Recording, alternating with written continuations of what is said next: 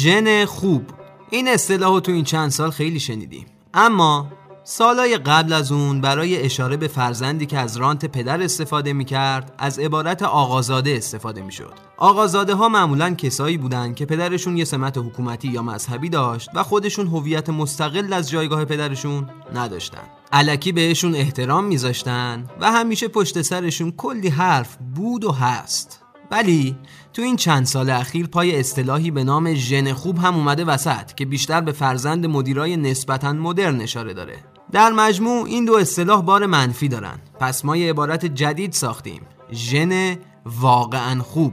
می‌خوایم بگیم میشه یه فرزندی راه پدر رو بره سعی کنه مثل پدر معروف شه در این راه موفق شه و حتی از پدر جلو بزنه و این تلاشش نه تنها منفی نباشه که خیلی هم مثبت باشه. اما این چه ربطی به موزیکسیان داره؟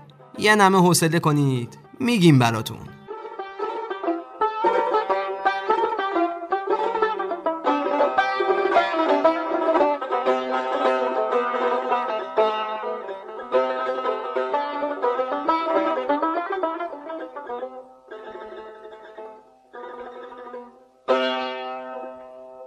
سلام. این اپیزود شماره 27 پادکست موزیکسیان از رادیو پلنزیه. موسیقی ایران اصولا مدیون دو ژن واقعا خوبه. ژنهای واقعا خوبی که هنر رو از پدرشون آقا علی اکبر فراهانی به ارث برده بودند و اینطوری اسم خانوادهشون رو در تاریخ به عنوان خانواده هنر زنده نگه داشتن. آقا علی اکبر فراهانی نوازنده دربار ناصرالدین شاه قاجار بود و از عارف قزوینی نقله که آقا علی اکبر خان به قدری هنرمند بود که نه کسی می‌تونست باهاش مخالفت کنه و نه حتی بهش حسادت کنه و جایگاه ویژه‌ای در دربار داشت. آقا علی اکبر فراهانی در سال 1200 به دنیا اومد و خیلی زود و در سن 41 سالگی از دنیا رفت. ولی تو همین مدت هنرش رو به برادرزادش آقا غلام حسین یاد داد تا اون بشه نوازنده بعدی دربار. آقا غلام حسین با همسر عموی مرحومش یعنی آقا علی اکبر فراهانی ازدواج کرد و هنری که بلد بود رو به دو فرزندی که از آقا علی اکبر به جا مونده بود یاد داد. میرزا عبدالله و آقا حسین قلی فرزندان آقا علی اکبر فراهانی بودند. میرزا عبدالله متولد 1222 بود و آقا حسین قلی متولد 1230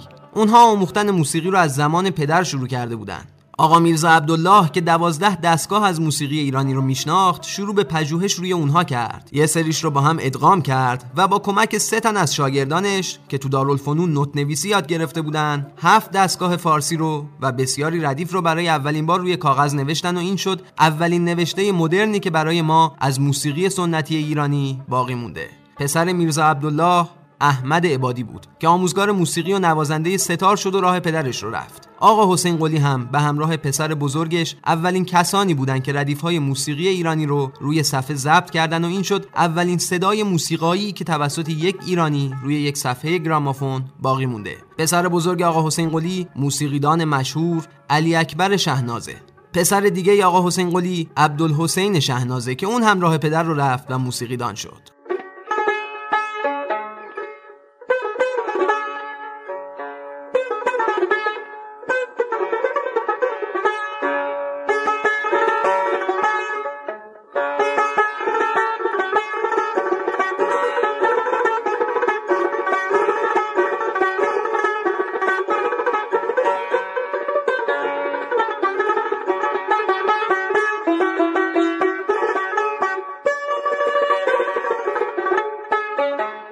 در رابطه با اینکه دستگاه های موسیقی ایرانی چه مسیری رو طی کردن و نقش پسران آقا علی اکبر فراهانی تو سرنوشتشون چی بود و اصولا این دستگاه و ردیفات چی هستن تو فصل بعدی موزیکسیان براتون میگیم. منتها فعلا بریم سراغ ژنهای واقعا خوب موسیقی ایران و از یکی از قدیمی ترین ژنهای واقعا خوب موسیقی شروع کنیم که صداش روی صفحه ضبط شده. غلام حسین بنان فرزند کریم خان بنان و دوله نوری. مادر غلام حسین بنان هم دختر شاهزاد رکن و دوله برادر ناصرالدین شاه بود مادر بنان پیانو نواز بود و از 6 سالگی پیانو رو به این شاهزاده قجری یاد داد غلام حسین بنان اولین خواننده موسیقی ایران بود که زبان نوت می‌دونست. بنان یکی از مطرح ترین آوازخونهای تاریخ موسیقی معاصر ایرانه و با پایه‌گذاری انجمن موسیقی ایران به پیشرفت موسیقی خیلی کمک کرد.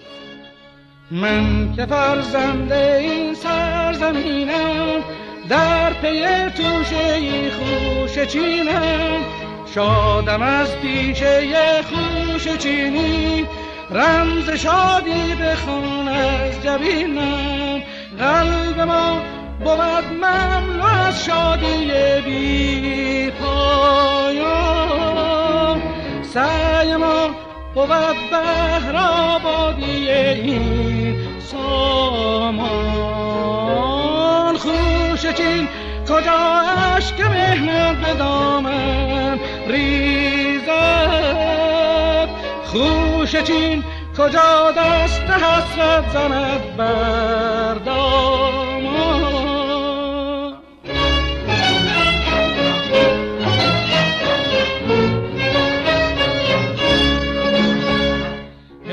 همزمان به غلام حسین بنان چهره ظهور کرد که موسیقی ایران به خصوص موسیقی سنتی اصفهان که به مکتب اصفهان معروفه رو تحت تاثیر قرار داد. جلال الدین تاج ملقب به تاج اصفهانی. تاج اصفهانی متولد 1282 در اصفهانه و به جز آثاری که با صدای گیرا و تکنیک خاصش تو آوازخونی منتشر کرده کلی هم شاگرد به نام تربیت کرده و برای موسیقی ایران به یادگار گذاشته. ایرج، علی اصغر شاه زیدی، علی رضا افتخاری، نصرالله معین و حمید رضا نوربخش. همه از شاگردای تاج اصفهانی بودند.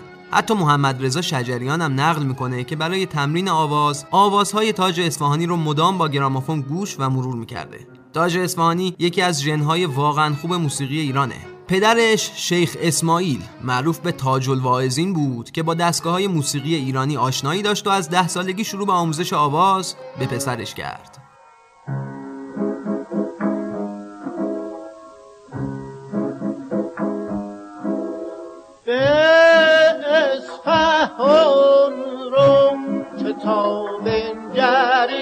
بهشت سامونی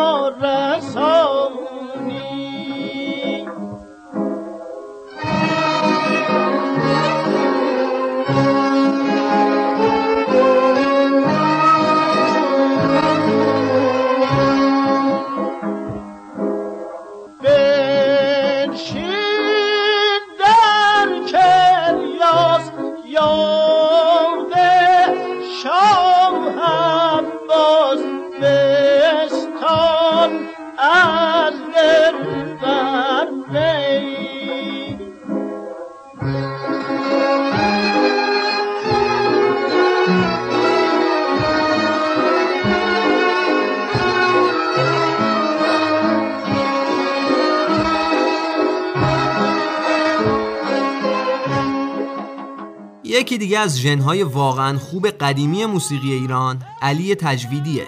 پدر علی تجویدی هادی خان تجویدی بود کسی که در نقاشی شاگرد ممتاز کمال الملک و در موسیقی شاگرد مستعد درویش خان بود. هادی خان هنر موسیقی رو به علی آموزش داد و هنر نقاشی رو هم به پسر کوچیکترش علی اکبر. علی تجویدی یکی از بهترین ویالونیست های تاریخ ایران و با بیشتر خواننده های برجسته زمان خودش همکاری کرده. افرادی مثل دلکش، بنان، مرزی و همیرا مثلث تجویدی به عنوان آهنگساز دلکش به عنوان خواننده و رحیم معینی کرمانشاهی به عنوان ترانه سرا به قدری موفق بود که همسر تجویدی در مصاحبه میگه وقتی خبر درگذشت دلکش رو به تجویدی دادن تا سه هفته یک کلام هم صحبت نکرد.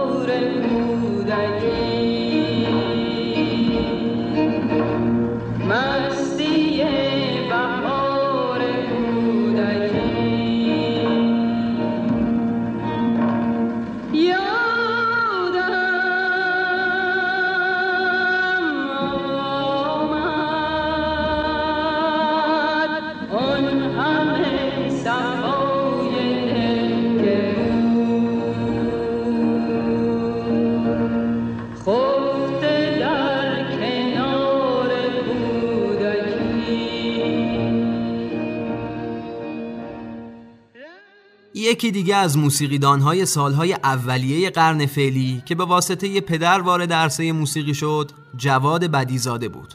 اگرچه داستان اون با داستان الباقی هنرمندایی که تو این قسمت ازشون یاد می‌کنیم یکم فرق داشت. پدر جواد بدیزاده آقا سید رضا بدی کاشانی بود. روحانی مبارز و مشروط خواهی که به سید اناری شهرت داشت. اون آرزو داشت که پسرش واعظ و روزخون بشه. برای همین از بچگی جواد رو به مجالس مذهبی می‌برد و به روزخونها میسپرد تا شیوه های آوازخونی مذهبی رو بهش یاد بدن و خودش هم آموختهاش رو به پسرش یاد می‌داد. جواد بدیزاده کم کم فنون تعزیه خانی، معزنی، روزخانی و بعد گوشه ها و ردیف های موسیقی ایرانی رو یاد گرفت. جواد اگرچه در موسیقی کم کم از اون چیزی که پدرش انتظار داشت فاصله گرفت، ولی در سیاست به سبک پدرش فعال بود و سالها به عنوان نیروی ملیگرا در مجلس شورای ملی به عنوان کارمند و نماینده حضور داشت. بدیزاده جز اولین نفراتی بود که با افتتاح رادیو در این رسانه موسیقی اجرا کرد و از پای ارکستر رادیو بود.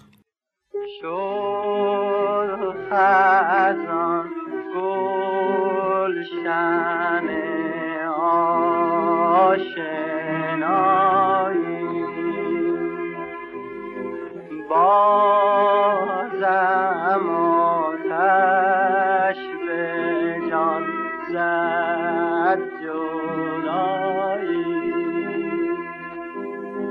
عمر من ای گل شد بر تو بر تو ندیدم. جز بر احیابی و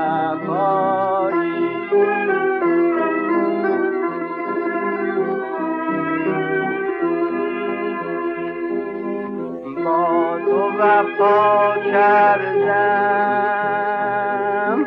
تا به تنم جان بود. عشق و وفاداری. با تو چه دارد بریم سراغ یکی از معروفترین خانواده های موسیقایی ایران خانواده کامکار معروف به کامکارها.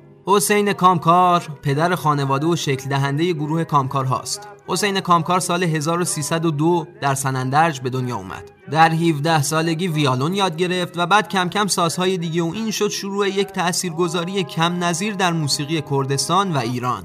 حسین خیلی علاقه داشت که فرزندانش به راه خودش برن. پس شروع به آموزش اونها کرد. هوشنگ، بیژن، پشنگ، قشنگ، ارژنگ ارسلان و اردشیر فرزندان حسین کامکار بودند که برای اولین بار در سال 1344 گروه کامکارها رو تشکیل دادن و اولین تمرین ها و اجراهاشون رو در کنار حوز خونشون برگزار کردند. بعدها کنسرت هایی در شهرهای کردنشین و ارومیه برگزار کردند و کم کم به شهرت رسیدند. بعد از سال 50 با سرپرستی محمد رضا لطفی، حسین علیزاده و پرویز مشکاتیان، کامکارها به عضویت گروه شیدا و عارف در اومدن و با خوانندگی محمد رضا شجریان و شهرام ناظری کلی اثر موفق تولید کردند. با اضافه شدن یه سری دیگه از فرزندان و نوه های خانواده مثل اردوان، هانا، سبا، نیریز، سیاوش، سهراب، نجمه تجدد و مریم ابراهیم پور گروه کامکارها کامل شد کامکارها کم کم در سطح دنیا مطرح شدند و در بسیاری از مراسم های بین المللی مثل مراسم جایزه نوبل یا جشنواره های بزرگ موسیقی مثل وومد و با همراهی گروه های معروفی مثل ارکستر سمفونی لندن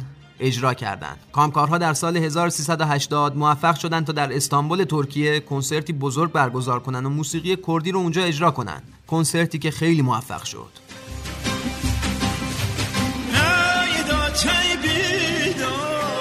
کشت یار نیه. ها یه داتایی بدت کشت یار نیه. کاش لدرد گس آگاه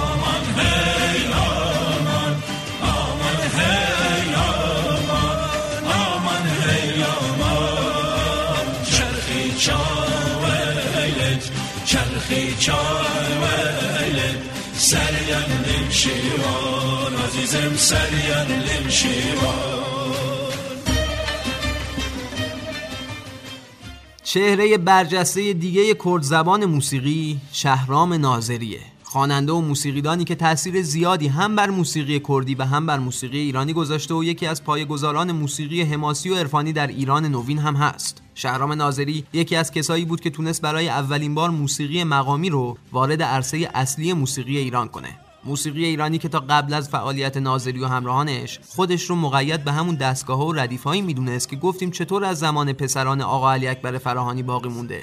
در واقع شهرام ناظری یکی از کسانی بود که موسیقی ایرانی رو یک قدم مدرنتر کرد. اولین معلم موسیقی شهرام ناظری مادرش بود که اونو به فراگیری گوشه و ردیف های آواز ایرانی تشویق می‌کرد. در حقیقت خود شهرام ناظری هم یک ژن واقعا خوب محسوب میشه. اون صدای لطیفش رو از پدر و مادرش به ارث برده. ناظری بعد از آموختن آواز و بعد هم سازایی مثل ستار شد شاگرد شیخ حسن داوودی که از خواننده های معروف اون دوران کرمانشاه بود. ناظری به قدری در سطح جهانی معروف شد که در سال 2014 نشان شوالیه ملی لیاقت فرانسه رو دریافت کرد و نیویورک تایمز بهش لقب بلبل فارسی رو داد و روزنامه کریستیان ساینس مانیتور آمریکا هم بهش لقب لوچیانو پاواروتی ایران رو داد.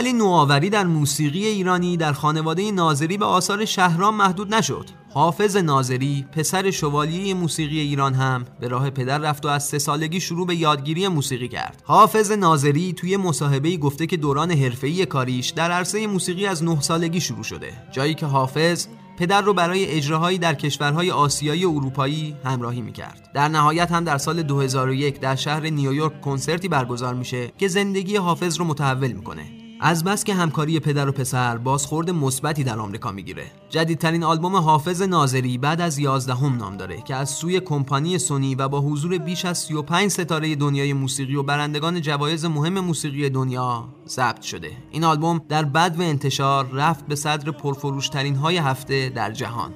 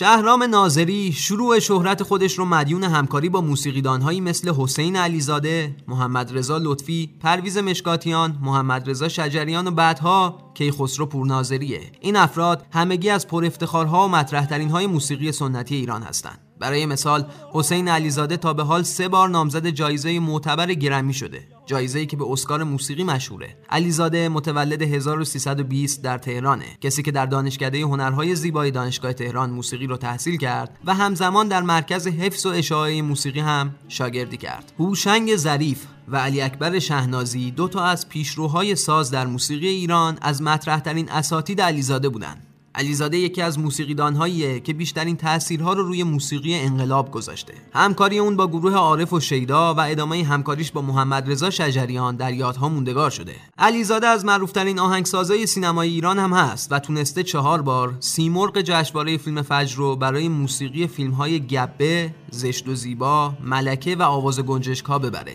علیزاده هم در سال 2014 برنده جایزه نشان شوالیه ملی لیاقت فرانسه شد ولی از دریافتش انصراف داد و گفت این نشان رو ارج مینهم ولی نیازمند اینم که در کشور خودم بهم بها داده بشه و از نشانها و افتخارات کشورهای دیگه بی نیازم سبا و نیما پسرای دوقلوی حسین علیزاده هم راه پدر رو رفتن. سبا نوازنده کمونچه شد و نیما نوازنده رباب و تار.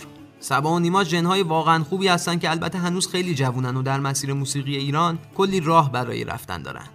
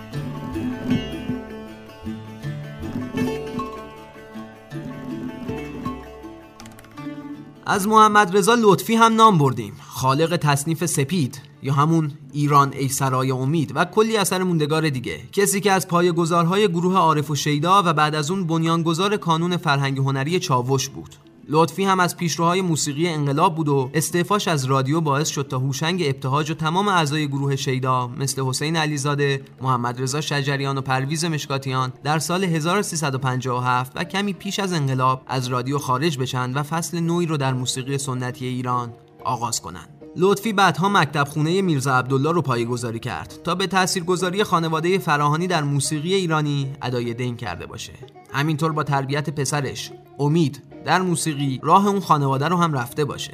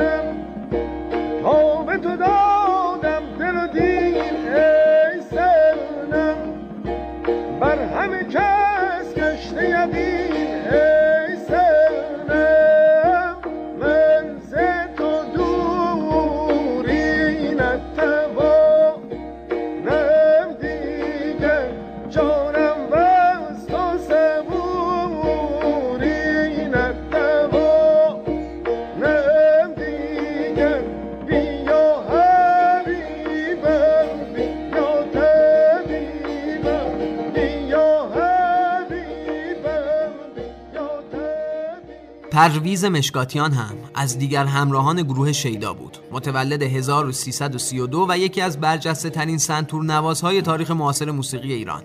پرویز مشکاتیان خودش هم جزی از ژنهای واقعا خوبه. پدرش حسن مشکاتیان از اساتید سنتور بود و اولین استاد پرویز. مشکاتیان هم از شاگردای دانشکده هنرهای زیبا و مرکز حفظ و اشاعه موسیقیه و اونجا بود که ردیفهای میرزا عبدالله فراهانی رو یاد گرفت و بعد نوآوری‌هایی رو در اون ایجاد کرد. مشکاتیان هم برنده جوایز معتبر جهانی مثل جایزه جشنواره روح زمینه که در انگلیس برگزار میشه. مشکاتیان همسر سابق افسانه شجریان یکی از دخترهای محمد رضا شجریان و از اون دو فرزند به نامهای آوا و سبا داره. پرویز مشکاتیان در سال 1388 از دنیا رفت ولی یادگارش کلی اثر جاودانه و همینطور پسرش سبا مشکاتیانه که راه پدر رو در موسیقی ادامه داد. درست مثل فرزاد پسر فرهاد فخردینی و سینا فرزند مسعود شعاری فرزندانی که به راه پدر رفتن و همشون نوازنده شدن.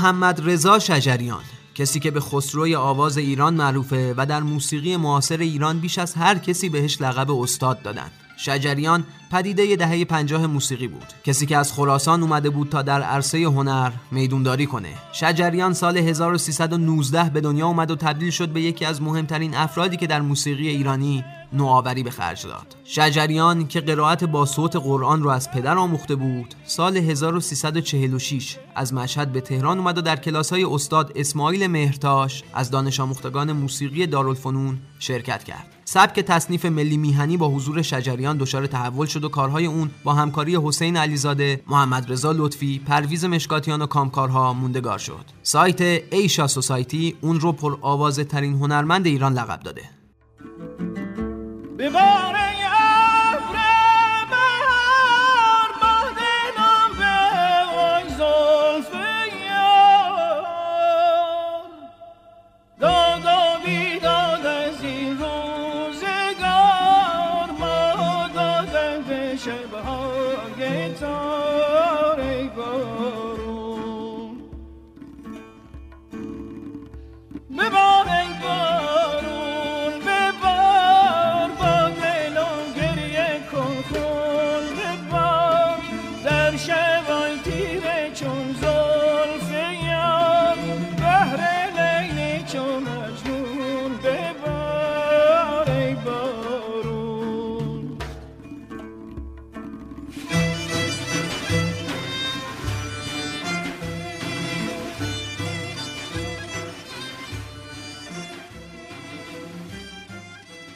شجریان خواننده های برجسته ای رو تربیت کرد. افرادی مثل شهرام ناظری، ایرج بستامی، اسام الدین سراج، حمید رضا نوربخش و پسرش همایون شجریان. همایونی که به یکی از مهمترین خوانندگان نسل جوون موسیقی ایرانی تبدیل شد. همایون کمونچه و تنبک رو در هنرستان موسیقی یاد گرفت و بعد اردشیر کامکار بهش ستار و سنتور یاد داد و در تمام این مدت پدرش بود که با این ژن واقعا خوب آواز رو تمرین می‌کرد. اجراهای گروه چهار نفره متشکل از محمد رضا شجریان، حسین علیزاده، کیهان کلهور و همایون شجریان اولین جایی بود که همایون تونست عرض اندام کنه. همایون در این گروه لطفی و علیزاده رو با تنبک و پدرش رو با آواز همراهی می‌کرد. کنسرت به یاد بم یکی از مهمترین اجراهای این گروه چهار نفر است. سال 1382 و بعد از این کنسرت بود که همایون اولین آلبوم مستقل خودش رو به نام نسیم وصل منتشر کرد و تا به امروز ده ها آلبوم آلبوم که آخرینش ایران منه رو منتشر کرده. آلبوم هایی که انقدر معروف و محبوب شد که خیلی ها به شوخی میگن محمد رضا شجریان این همه اثر مهم از خودش به جا گذاشت. ولی مهمترین اثرش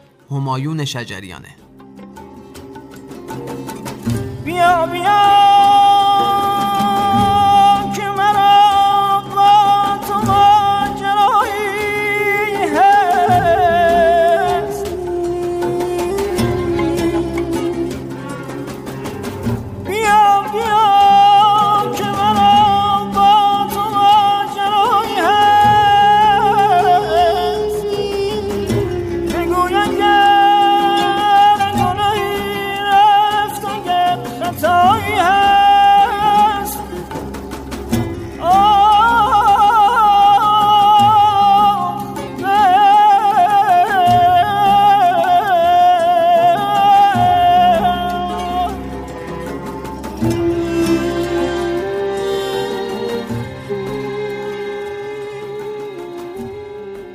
محمد رضا شجریان یه فرزند و هنرمند دیگه هم داره.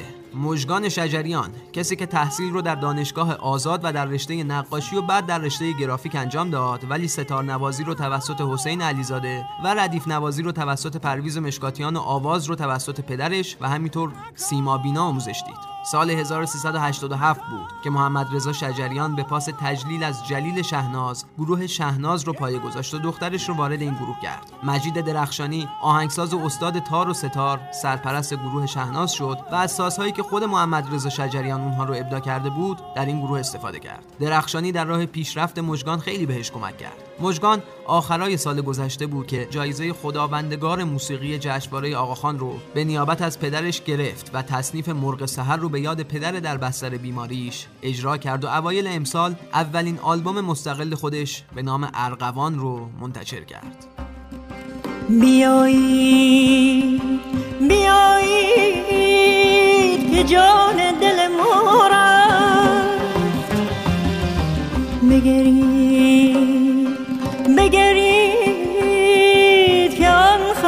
گشارم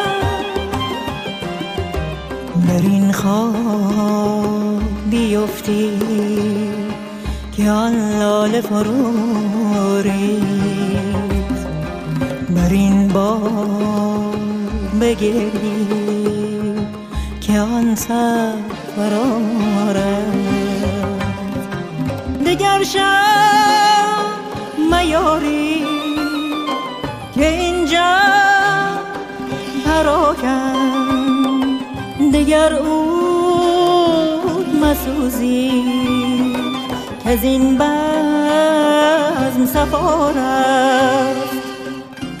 هنر هم مثل خیلی دیگه از حرفه ها می‌تونه موروسی باشه کما اینکه در موسیقی سنتی ایران با توجه به عدم وجود نوت نویسی یادگیری موسیقی نسل به نسل و سینه به سینه منتقل می شده نقل قولی از مرتزا حنانه آهنگساز مشهور موسیقی ایرانی هست که میگه با تلاش میشه جای نبوغ رو گرفت. اما حتما شما هم موافقید. وجود نبوغ و ژن واقعا خوب یه چیز دیگه است. این 27 مین پادکست موزیکسیان از رادیو پلنزی بود. در شماره بعد یعنی اپیزود 28 باز هم به ژنهای واقعا خوب موسیقی می‌پردازیم.